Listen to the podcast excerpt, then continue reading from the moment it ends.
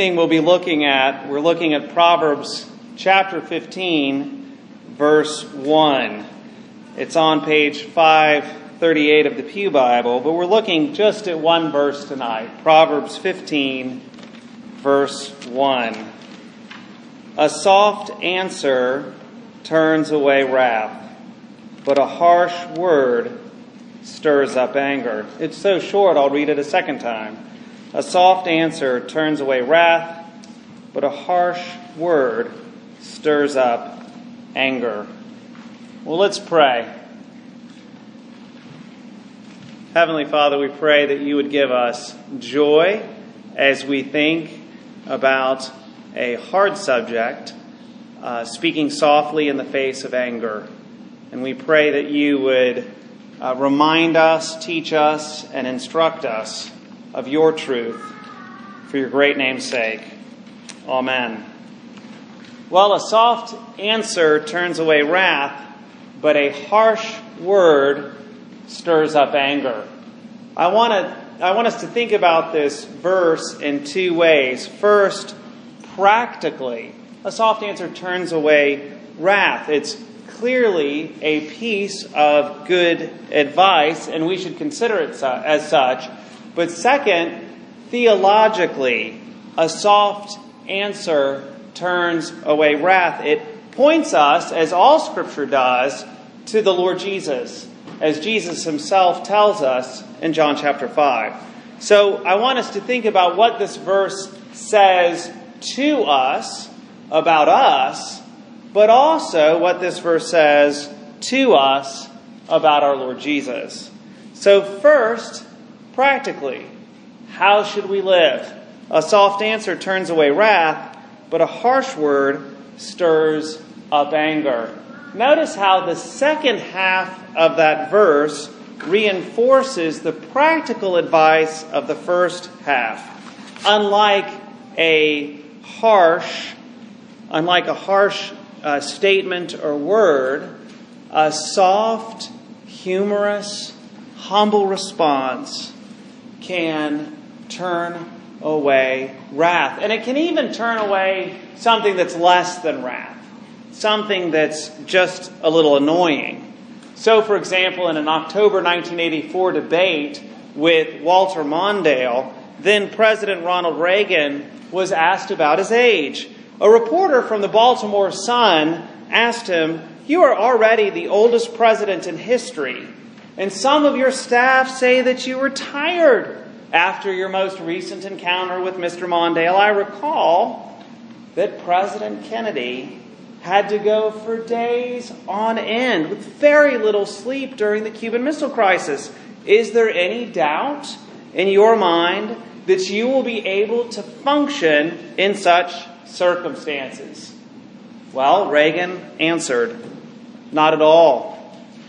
And I want you to know that I will not make age an issue in this campaign. I am not going to exploit for political purposes my opponent's youth and inexperience.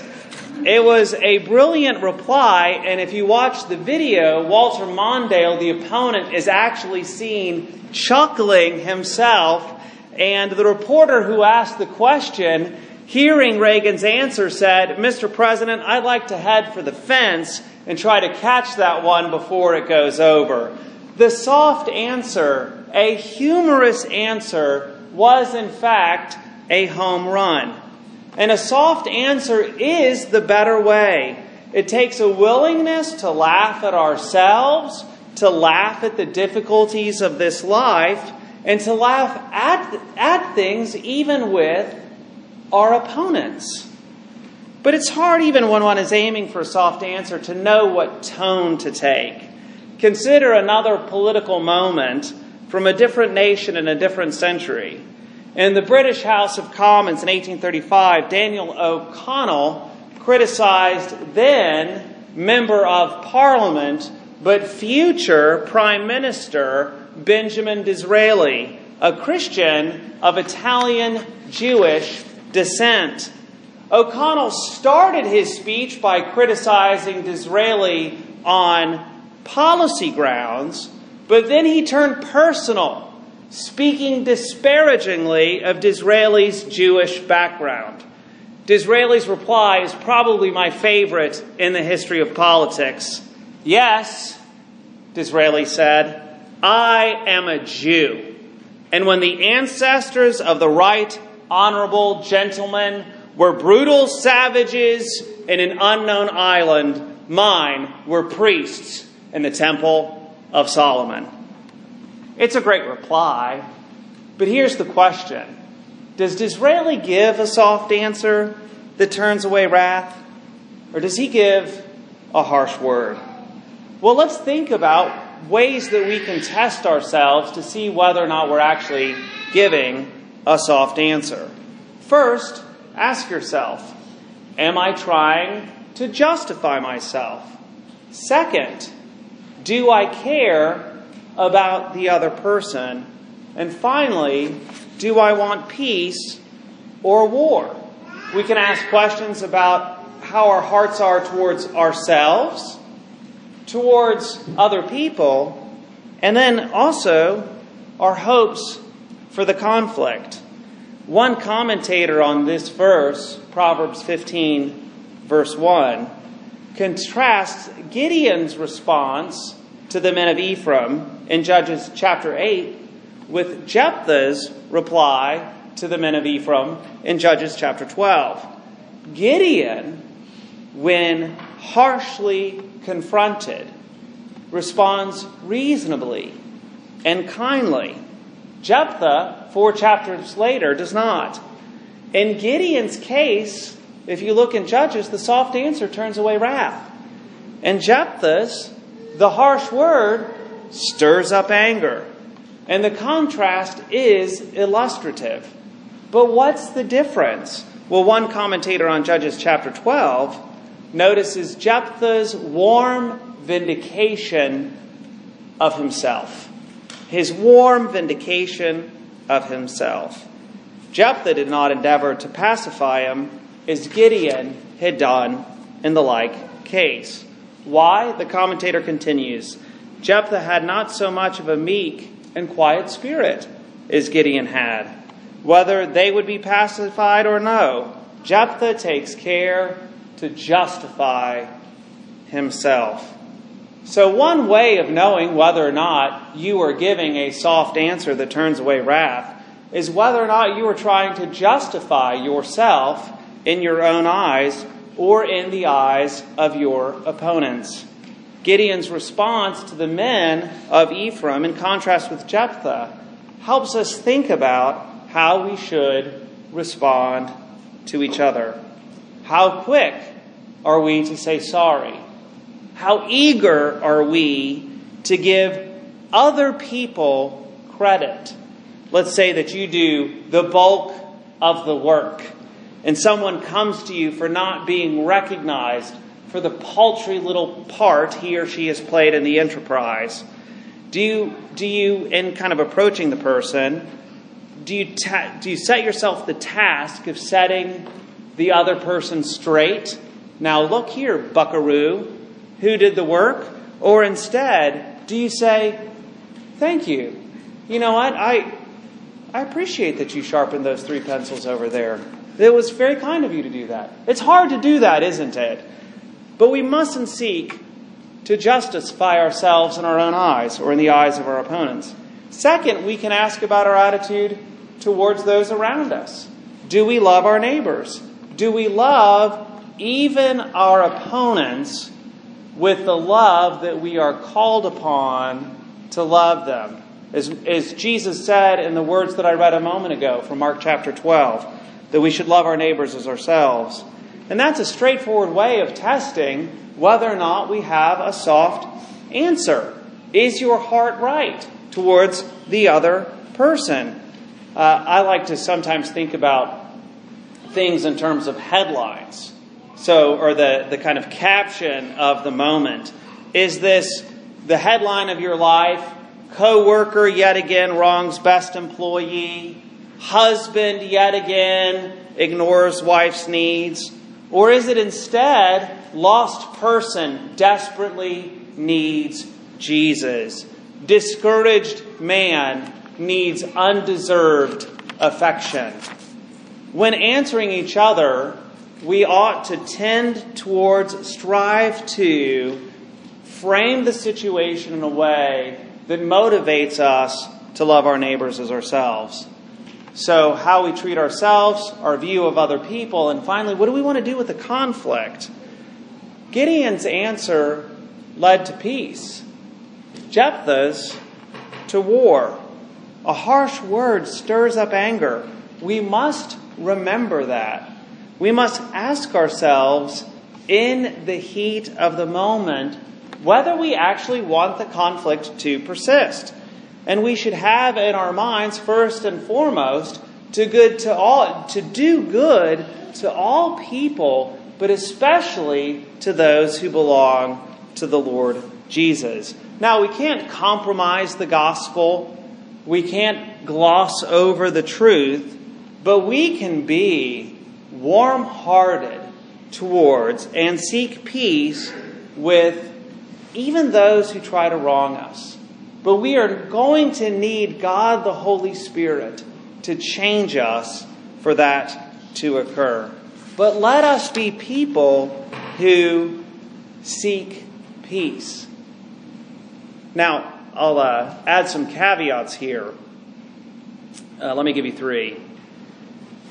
First, it's not the case, is it, that in every instance when you give a soft answer, wrath will be avoided at all times.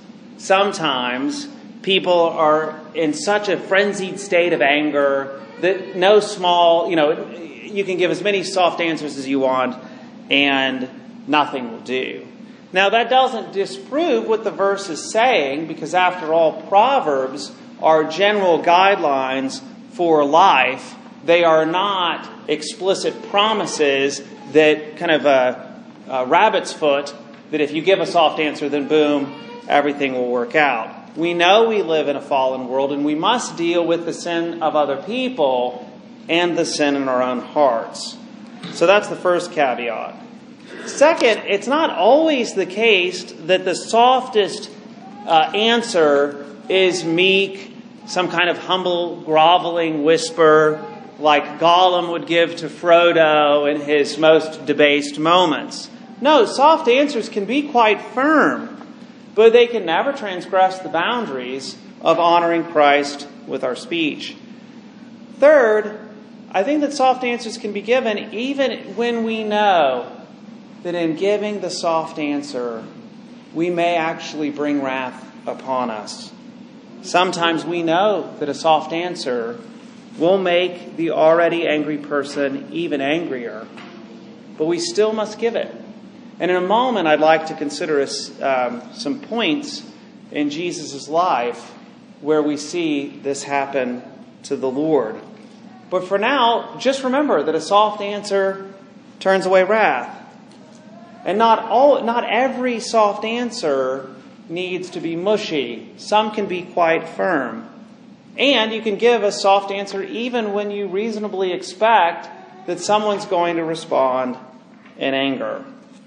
But keep in mind that the question for you is not what the other person will do.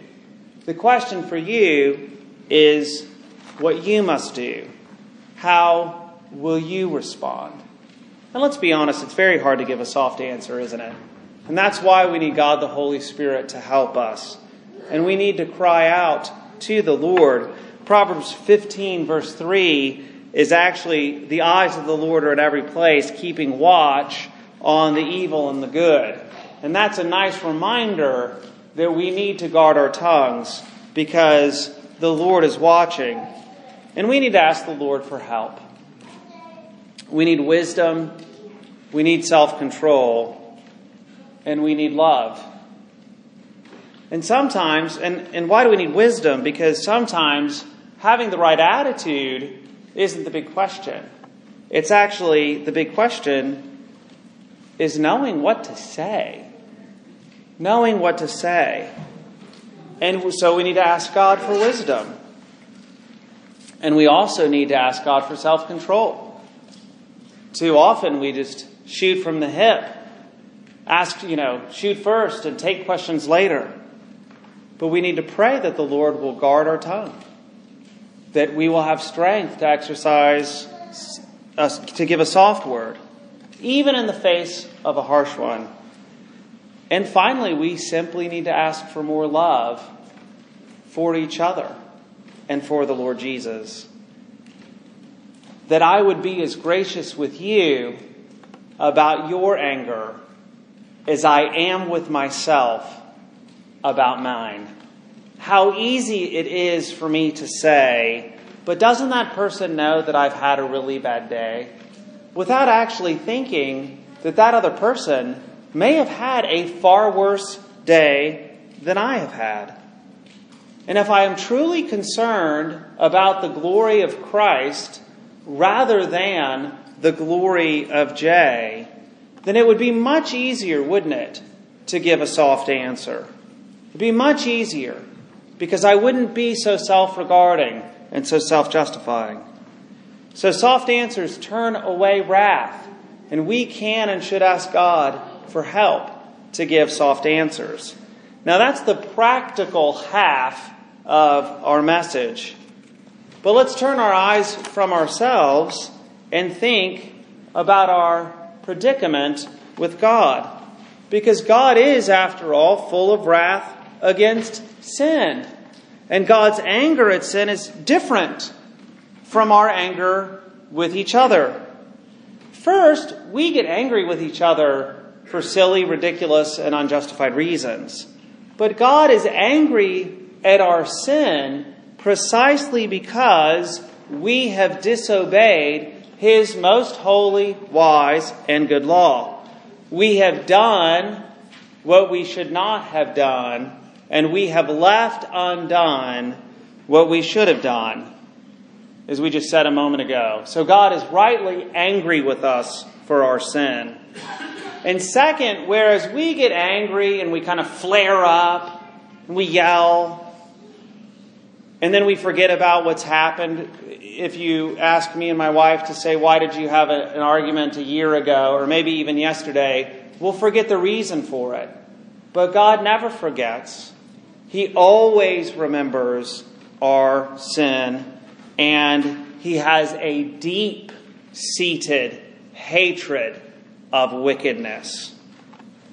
He remembers, and He's angry. Think of Romans chapter 1, verse 18. For the wrath of God is revealed from heaven against all ungodliness and unrighteousness of men who by their unrighteousness suppress the truth. God is angry at sin. He's full of wrath. Years ago, Ted preached a sermon on Genesis 3. And um, in that sermon, he talked about how when God confronts the serpent and Adam and Eve, he treats them very differently. I, I found it quite striking uh, because I never thought about it before.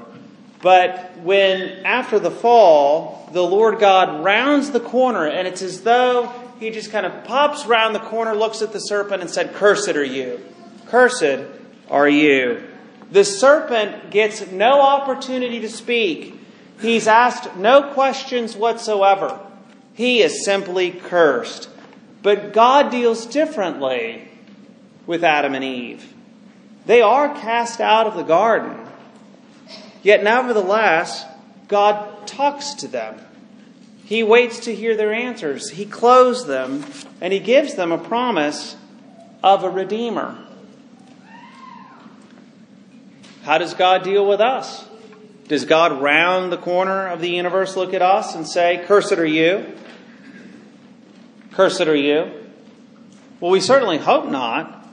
But if that's not going to happen to us, then we need someone to give a soft answer to turn away God's wrath. We need a soft word spoken, a peace, be still. And we have such a spokesperson in the Lord Jesus. In the Gospel of Mark, we see Jesus exemplify Proverbs 15:1 practically and powerfully. If you remember at Jesus' trial in Mark chapter 14, Jesus is silent for a time and then he speaks boldly. First, there's silence in Mark 14. There are all of these false witnesses that are brought against Jesus, and they actually disagree with each other. They've arrested Jesus. Think about this. They've arrested Jesus, but their lying stories don't match up. And twice, Mark tells us that the witnesses actually contradict each other. Jesus says nothing. But then the high priests ask Jesus, when, when Jesus uh, is asked by the high priest to give a response to the testimony, he doesn't say anything. But then the high priest says, Are you the Christ, the Son of the Blessed? And Jesus says in Mark 14, verse 62, I am. And you will see the Son of Man seated at the right hand of power and coming with the clouds of heaven. At that moment, the high priest tears his robe and says that there's no need for witnesses. Jesus is claiming God's power and authority for himself. He deserves to die. But of course, there's one major mistake on their part. They think Jesus should die because he illegitimately claims God's power and authority to himself. But that's exactly what Jesus has every right to claim. And we see it all over the Gospel of Mark. If you remember in Mark chapter 2, Jesus sees a paralytic that had to be lowered through the roof, and he looks at the man and says, Your sins are forgiven. The people listening say, Only God has authority to forgive sins. And Jesus says, So that you may know that the Son of Man has authority to forgive sins, I say to you, Rise, take up your bed, and walk. Oh, this Jesus, he has authority, certainly. And he has power too. If you remember in Mark chapter 4, when the disciples are terrified, Jesus, Jesus, they wake him up. Don't you care about us? And Jesus speaks a word, and the storm is quiet. Jesus is God's person with God's authority and God's power. So they are mistaken about Jesus. But notice that even though Jesus gives a soft answer, he increases their anger and violence against them, against him. Right? So there's an instance where a soft answer doesn't turn away their wrath, it increases it. But mercifully and wonderfully, there is a soft answer that turns away wrath. And we see it in Mark chapter 15 when Jesus is crucified. A terrible, horrible, and disgraceful death. In Mark 15:34, Jesus says, "My God, my God, why have you forsaken me? Forsaken me, left me behind, tossed me aside, given me up, discarded and abandoned me." Well, Jesus knows why. Jesus knows the answer to his question. He had told the disciples the answer to that question in Mark chapter 10. After telling his disciples for the third time, hey, I'm going to go to Jerusalem and die, um, he actually explains to them his mission. And if you remember, it's in response to their quarreling. They're wondering who's going to be greatest when Jesus comes into his kingdom. And Jesus rebukes them and says, Listen, listen. Whoever wants to be great should be lowly. If you want to, you need to serve each other. And he sets himself as the great example of this. Mark 10:45. For even the Son of Man came not to be served, but to serve and to give his life as a ransom for many. And this verse offers an explanation for Jesus' cry on the cross. He was abandoned by God not for his sin, but for ours. He was given over to death to receive our punishment, not his own. To put it in the language of Proverbs 15, verse 1, Jesus gave a soft answer to the wrath of God. And this soft answer turned away God's wrath from us only because Jesus took that wrath upon himself. He gave himself up as our ransom. He bore the punishment that we deserved. And Jesus Jesus' answer to God's great judgment against our sin is his own substitutionary death. He took our place. So, how then, friends, can we be cutting with each other? How can we be harsh and angry when God Himself, whom we had made our enemy, gave up His own Son to rescue us? How can I not bear with your faults and you with mine when the Son of the Blessed One took upon himself our sin and sin's penalty? So you can see how our two aspects of Proverbs 15:1, what I call the practical side and the theological side, are really two sides of the same coin. We ought to be kind and gracious with each other, giving each other soft words that turn away wrath, precisely because God in Christ was giving a soft wrath, a soft answer to turn away his wrath against us. We ought to trust in the one whose blood speaks a better word than the blood of Abel. And we ought to hear kind and gracious speech coming from our mouths. One last story that Jesus tells, I think, encapsulates the, these two aspects. In Matthew 18, Peter asked Jesus how often we should forgive one another. And Jesus tells his disciples a story about two debtors owing more than, than he could pay one, master, one debtor pleads for mercy from his master, and he receives it. And this forgiven debtor, in turn, finds someone who owes him money, a small, very small amount, a pathetic sum. And yet he chokes him, saying, Pay what you owe. Well, this second man, he too pleads for mercy but finds none from a man who himself had been forgiven a much larger sum.